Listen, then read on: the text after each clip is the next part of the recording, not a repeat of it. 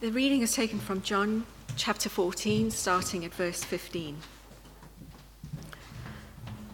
If you love me, keep my commands, and I will ask the Father, and he will give you another advocate to help you and be with you forever, the Spirit of truth. The world cannot accept him because it neither sees him nor knows him. But you know him, for he lives with you and will be in you. I will not leave you as orphans, I will come to you. Before long, the world will not see me anymore. But you will see me. Because I live, you also will live. On that day, you will realize that I am in my Father, and you are in me, and I am in you. Whoever has my commands and keeps them is the one who loves me. The one who loves me will be loved by my Father, and I too will love them and show myself to them. Then Judas, not Judas Iscariot, said, But Lord, why do you intend to show yourself to us and not to the world? Jesus replied, Anyone who loves me will obey my teaching. My Father will love them, and we will come to them and make our home with them. Anyone who does not love me will not obey my teaching. These words you hear are not my own, they belong to the Father who sent me. All this I have spoken while still with you. But the Advocate, the Holy Spirit, whom the Father will send in my name, will teach you all things and will remind you of everything I have said to you. Peace I leave with you, my peace I give you. I do not give to you as the world gives. Do not let your hearts be troubled, and do not be afraid. You heard me say, I am going away and I am coming back to you. If you loved me, you would be glad that I am going to the Father, for the Father is greater than I. I have told you now before it happens, so that when it does happen, you will believe. I will not say much more to you, for the Prince of this world is coming. He has no hold over me, but he comes so that the world may learn that I love the Father and do exactly what my Father has commanded me. Come now, let us leave. This is the word of the Lord. Thanks be to God.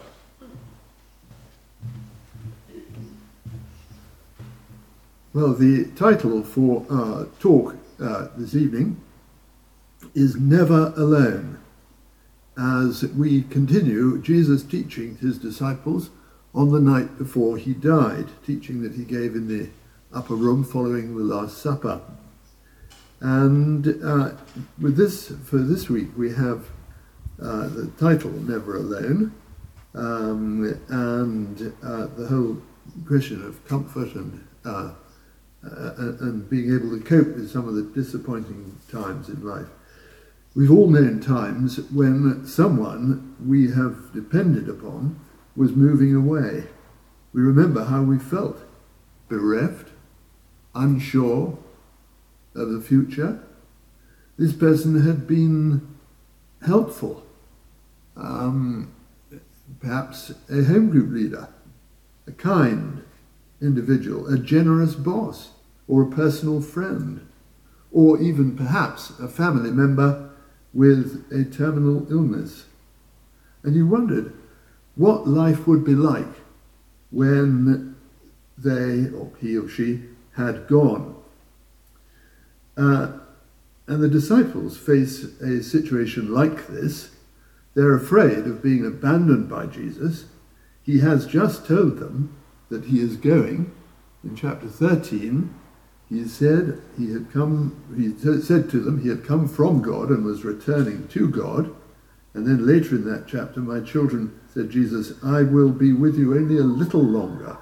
You will look for me, and just as I told the Jews, so I tell you now, where I am going, you cannot come. Jesus has given them much teaching, but they understand very little and are full of questions. Peter, chapter 13, toward the end, Simon Peter asked him, Lord, where are you going? Lord, why can't I follow you now? I will lay down my life for you. Thomas, at the beginning of our chapter 14, uh, says, Lord, we don't know where you're going, so how can we know the way? And Philip, in chapter 14, says, Lord, show us the Father, and that will be enough for us. One more, Judas, not Judas Iscariot, uh, in chapter 14, said, But Lord, why do you intend to show yourself to us and not to the world? See, an endless succession of questions. Why, where, how, what, and so on. Uh, and this is the situation in which they are uh, listening to Jesus in that final upper room discourse. And I'm just uh, going to divide it into three.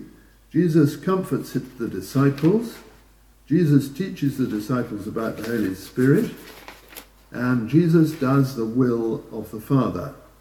First of all, Jesus comforts the disciples. This is chapter 14, verse 15 to 21. I'm going to read it. If you love me, keep my commands. And I will ask the Father, and he will give you another advocate to help you and be with you forever. The Spirit of truth, the world cannot accept him because it neither sees him nor knows him. But you know him, for he lives with you and will be in you. I will not leave you as orphans, I will come to you.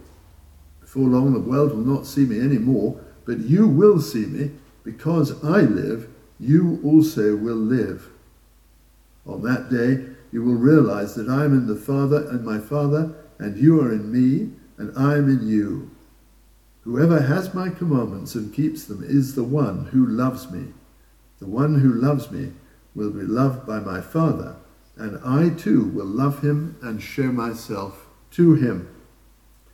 The disciples were finding it very difficult to come to terms with this idea of Jesus leaving them. They need a comforter in their grief.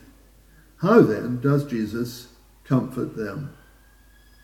Well, interestingly, he, as it were, hands on the disciples to someone else, namely, as we shall see, to the Holy Spirit.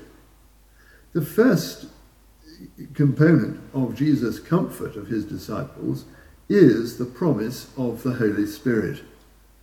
That uh, when Jesus goes to the Father, which means he dies and goes to glory, uh, then Jesus will ask the Father and he will give, give us, him, uh, he, he will give uh, them, I really want to say them, he, he will give the disciples uh, another advocate to be with you forever, the Spirit of truth. So it is the promise of the Holy Spirit, which is the first thing that Jesus says to them here. And the word is parakletos. Okay, that's Greek, but it is a pretty well known word. And it can be translated advocate, helper, comforter, uh, or counselor. The Holy Spirit is all of these. I suggest that the sense here, here is comforter. Notice, first of all, the, uh, the personal pronoun. The Holy Spirit is He, not it. People often refer to the Spirit as it, but the Holy Spirit is He. Uh, he is Jesus in spirit form. And uh, he is the comforter, I'm suggesting, is the uh, sense of Parakletos here. Um, but the word comforter should not be taken to imply some sort of rather cuddly kind of um, uh, counselor. No, it's not that at all um, uh, I'm reminded of the illustration which is often given of the meaning of the word comforter in these circumstances, in the, these passages. Remember the Bayeux Tapestry, as King William goes behind his troops, helping them to get going. What he's actually doing is gently prodding them with his spear and it says, King William comforteth his troops. And uh, they, um, th- that shows us perhaps what the meaning of comforter is, moving us forward in the battle. Uh, and other parts of the, the verse um, to look at, another counselor or another um, advocate the word another there stands for someone just like me, another one just like me. And what is critically important is that the, is the fact that the gift of the Spirit is dependent on Jesus' return to the Father. Verse 16 says, I will ask the Father, and he will give you another advocate to help you and be with you forever. And his return to glory would be the moment when the Holy Spirit would be given. The gift of the Spirit would be a permanent gift. Uh, comparing with the Old Testament, when the Spirit came and went, came and went. Contrast to that, the Holy Spirit being once given to the church uh, has uh, has never been withdrawn. He is um, a permanent gift of the Holy Spirit be with you forever. Verse 16. Now, it's not surprising, of course, in some ways that uh, the disciples may have wanted to, uh, something sort of more impressive. Surely they might have said, make a splash. Appearances of Jesus might convert the world. Jesus does not encourage such ideas. He immediately corrects them. Uh, he warns them that the world cannot accept uh, the Spirit of truth because it neither sees him nor knows him. So it's no use thinking in terms of sort of hoping that somehow uh, some great display of something um, will move people to conversion, because the fact is that uh, they, the world, cannot accept him, cannot accept the, the spirit of truth. Verse 17. The world system is hostile to the gospel and to the gift of the Spirit. But the disciples are different. Verse 17b. The world cannot accept him because it neither sees him nor knows him, but you know him, for he lives with you and will be in you. In contrast to the, the disciples, as compared to the world, the world system is hostile to the gospel, but the disciples know him, uh, know the, the, the, Holy Spirit, Spirit of truth. Uh, they know him, and he will live with them and in them. A stark difference between the world and the disciples. It's something we need to come to terms with, isn't it, really? We all tend to want to be friendly to the world, and I'm not saying that we should not uh, be as warm hearted as it's possible to be within the uh, various relationships of life. But um, the fact is that we've got to be realistic about what the world is actually like. The world is hostile to Jesus and hostile to Christian believers.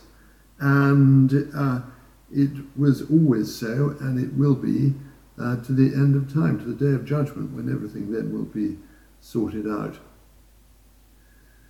Uh, the disciples will receive the help. The um, world can't receive it, but the disciples will. Uh, look at verse 18. Verse 18, I will not leave you as orphans. See, this is right on the issue, isn't it? The issue is Jesus is going, what are we going to do? Uh, and Jesus says, I will not leave you. Yes, I am going, but I'm not, I will not leave you as orphans. I will come to you. So um, it's quite clear that Jesus sympathizes, as it were, that they could feel like orphans when he has gone. But the fact is that he won't leave them as orphans. He will come to you. Um, and our relationship to the Father and the Son is brought about by the Holy Spirit. So both the, the return of Jesus to glory uh, has um, defined the timing of the giving of the Spirit, uh, and so it is that the relationship is brought into effect. Um, our relationship with Jesus brought into effect by the Spirit. Uh, if you just look at chapter 14, verse 17, uh, I think I don't mean 70, I think 20. Let's look at 20. On that day, you will realize that I am in my Father, and you are in me, and I am in you. Whoever has my commands and keeps them is the one who loves me, and so on. Now you notice that bit in verse uh, 9, in verse 20, where it says, You will realize that I am in my Father, I'm in my Father, you are in me, and I am in you. And it was a moderately famous preacher years ago, in the 1920s. He, he read one or two little books of interest, but um, he, uh, he had this expression for the sort of thing we're reading about here the close relationship between Jesus, the Father, and the disciples. There is uh, a lot of encouragement for the disciples, comfort for them in this situation which, in which they face Jesus' departure. Then uh, further encouragement comes in verses 22 to 27, where Jesus teaches his disciples about the Holy Spirit. Let me read those verses. Then Judas, not Judas Iscariot, said, But Lord, why do you intend to show yourself to us and not to the world? Jesus replied, Anyone who loves me will obey my teaching. My Father will love them, and we will come to them and make our home with them. Anyone who does not love me will not obey my teaching. These words that you hear are not my own they belong to the Father who sent me. All this I have spoken while still with you. But the advocate whom the Holy Spirit will send, whom the Father will send in my name, will teach you all things and remind you of everything I have said to you. Peace I leave with you, my peace I give to you. Do not give, I do not give you as the world gives. Do not be, let your hearts be troubled, and do not be afraid. Incidentally, just notice that line, do not let your hearts be troubled, uh, is exactly the same as the opening verse of this chapter. Do not let your hearts be troubled. And that's uh, what we're called to do, isn't it? We, we can so easily fall into fears and troubles, but uh, we need to learn to turn from those and trust Jesus instead and believe in him and not let our hearts be troubled. Now, Jesus will uh, show himself to the disciples. And again, now, of course, uh, as uh, we move into this point, we, Jesus is in fact continuing the teaching about the Spirit um, he began that back at the beginning of the last section in verse 16. I will ask the Father, and he will give you another advocate to be with you forever, the Spirit of truth. So um, the, uh, the uh, promise of the Spirit has been given, and Jesus has talked about that in verse 16. And now, in verse 26, he is again talking about the Spirit. Uh, but the advocate, the Holy Spirit, whom the Father will send in my name, will teach you all, all things and remind you of everything I have said to you.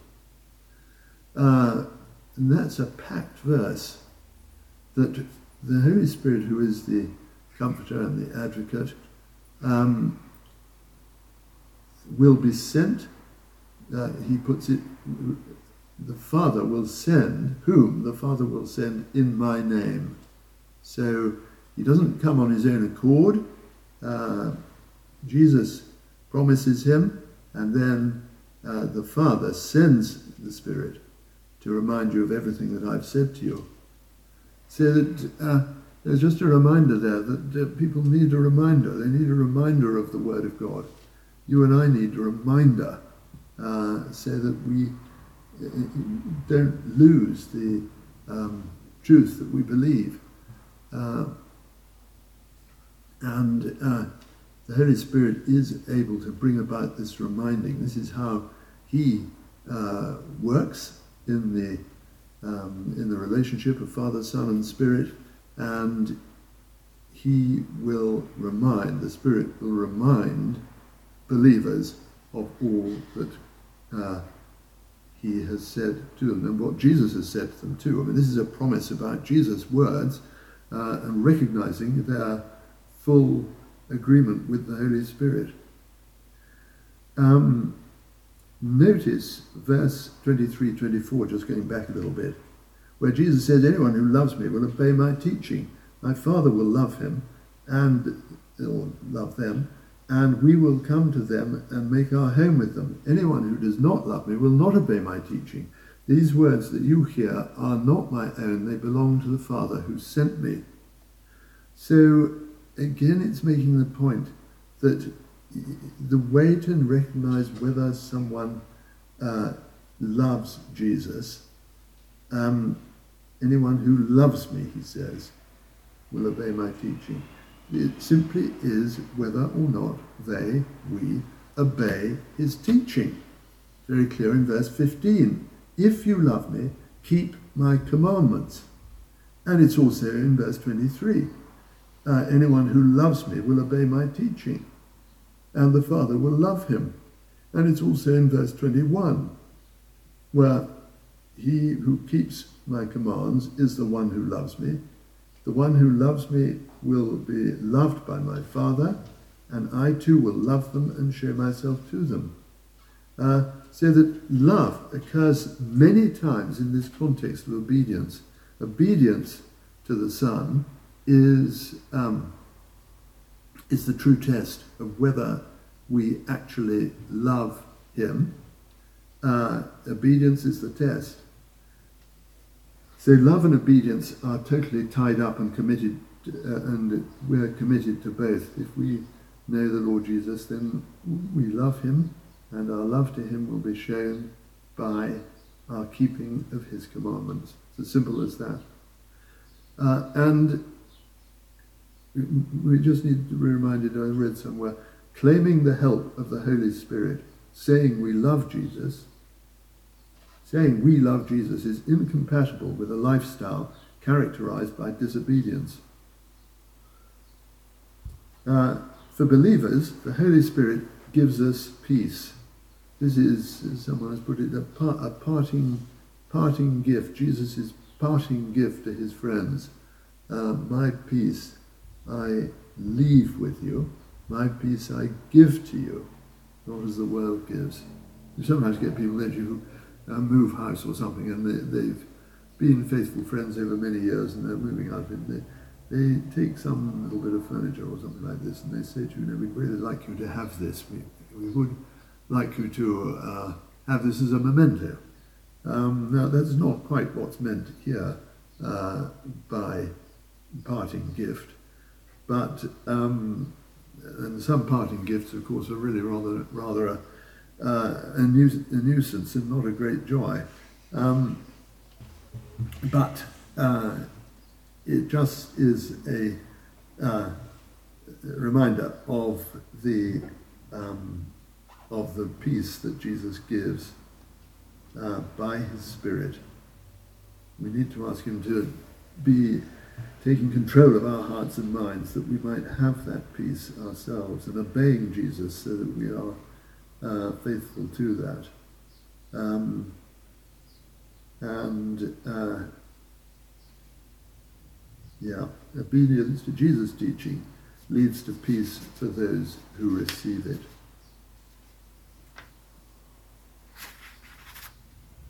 The world's peace, of course, is very different. Um, and uh, the, there's a quote from this commentary here by William Cook, uh, who says, uh, The peace the world gives is tied to circumstances. The peace the, the peace the world gives is tied to circumstances, when life gets hard and the world's peace quickly disappears. Just finally on this point, as an illustration of it, uh, a friend of ours who uh, went into hospital about two weeks ago um, with facing a major back operation to remove a tumor. And yet she showed, the greatest concern that she showed in hospital was not uh, how uh, um, she could be more comfortable or something like that, or concerns for herself or the, out, the outcome of the operation and all that, which would be a cause for real concern. But her primary concern was for the Hindu lady in the next door bed, that she should hear about Jesus. That was her primary concern. I haven't heard whether Bridget ever got the opportunity to show her, but she certainly wanted to, and that is really lovely. So, uh, first then, Jesus comforts the disciples. Second, Jesus teaches his disciples about the Holy Spirit. Okay, so we come then to the third point, which is Jesus does the will of the Father. And that's chapter 14, verse 28 to 31. I will just read that. You heard me say, I am going away and I am coming back to you. If you loved me, you would be glad that I am going to the Father, for the Father is greater than I. I have told you now before it happens, so that when it does happen, you will believe. I will not say much more to you now, for the prince of this world is coming. He has no hold over me, but he comes so that the world may learn that I love the Father and do exactly what my Father has commanded me. Come now, let us leave. So the disciples, Jesus implies, should be uh, glad that he's going back to the Father. Uh, and he, he doesn't give us an obvious reason, like at least at this point, um, because this means that you can have the Holy Spirit or something like that. No, he uses this rather uh, unusual expression that Father is greater than I. You would be glad I'm going to the Father, for the Father is greater than I. And uh, it doesn't mean a sort of superior um, position or something. Uh, rather, I think what it means is in terms of the uh, plan of salvation and the origin of, of um, of the outworking of the plan. Uh, this plan is the Father's plan. And the Father is the one who has originated it and started it going. And Jesus had been the one who, uh, who achieves it and who goes in obedience to the Father. And that's what he says here that uh, he must, the world must see it well, they're only going to see it if they understand what uh, Jesus has done. We'll come back to that. So, verse 29 I've told you now before it happens, so that when it does happen, you will believe. This is to strengthen and comfort them when he is arrested and crucified. They all forsook him and ran away, in fact, but uh, at least on reflection, the potential is there to see it, that uh, it was for their strength and their comforting. Verse 30 I won't say much more to you now, for the prince of this world is coming. He has no hold over me. The final crisis is coming nearer. This is not a time for doing much more teaching. The devil is approaching. The um, final battle is to be fought. And the fact is that the devil approaching, hoping to be able to bring Jesus down in some way, he can't convict him of anything. The devil was permitted to hinder Jesus, but couldn't accuse him because he had no hold on Jesus. He had nothing that Jesus had done wrong that uh, he could uh, advance as uh, uh, uh against him um, anything that he had done that he could have said to the uh, Father, you can't send Jesus because Jesus sinned doing this, that, or the other. There was absolutely nothing like that or anything anywhere near it. Jesus never sinned. That's the wonderful fact. And uh, therefore, the devil had no hold on him. All that will happen simply is that the devil, who will try to bring Jesus down, uh, will simply fulfill the Father's plan and to demonstrate the love for the, uh, the Son's love for the Father in yielding to his will. Yes, and so the thing that he stresses here is that what has got to happen is to demonstrate the Son's love for the Father in yielding to his will. 1931. He comes so that the world may learn that I love the Father and do exactly what my Father has commanded me. That's what uh, uh, has got to arise out of this, that the world may actually see that Jesus does exactly what his Father has commanded. We saw how obedience is the key, for example, uh, if you love me, keep my commands, and so forth, coming a number of times in the, in the Gospel at this point. Um, and the great thing is that, uh, on the one hand, that of course refers to the, uh, the obedience of the disciples. But here, Jesus says that what matters is that people come to know. Great purpose then is a demonstration of the love of the Lord Jesus for his Father, and that what Jesus does, he does exactly what his Father has taught him to do. The devil, on the other hand, will be defeated on the cross and will be seen to be a total failure. Well, we may have the same confidence that Jesus is encouraging the disciples to have. Key things such as faith and obedience is what brings this to us, uh, and which is central to the three points we've looked at. Jesus comforts the disciples, Jesus teaches his disciples about the Holy Spirit, Jesus does the will of the Father. This teaching is the key to our having comfort in Christ as we face an uncertain future or as we have to cope with disappointments in life that we never thought would come our way. Um, we have to be able to open our hearts and our lives to the Lord Jesus, who went through so much for us, and uh, uh, whose obedience has uh, been demonstrated, his obedience to the Father. Jesus is coming back. He will provide further teaching. He has conquered the devil. We who believe in him will not be abandoned or left in an orphanage, but rather uh, we will go to be with him forever. Let's pray. We thank you, Lord, so much for the Holy Spirit, and we pray that you will enable us by his power. Pray that he may be uh, bringing your gracious strength to us, that we may live for you faithfully, and that we may understand your word truly. We ask it in Jesus' name. Amen.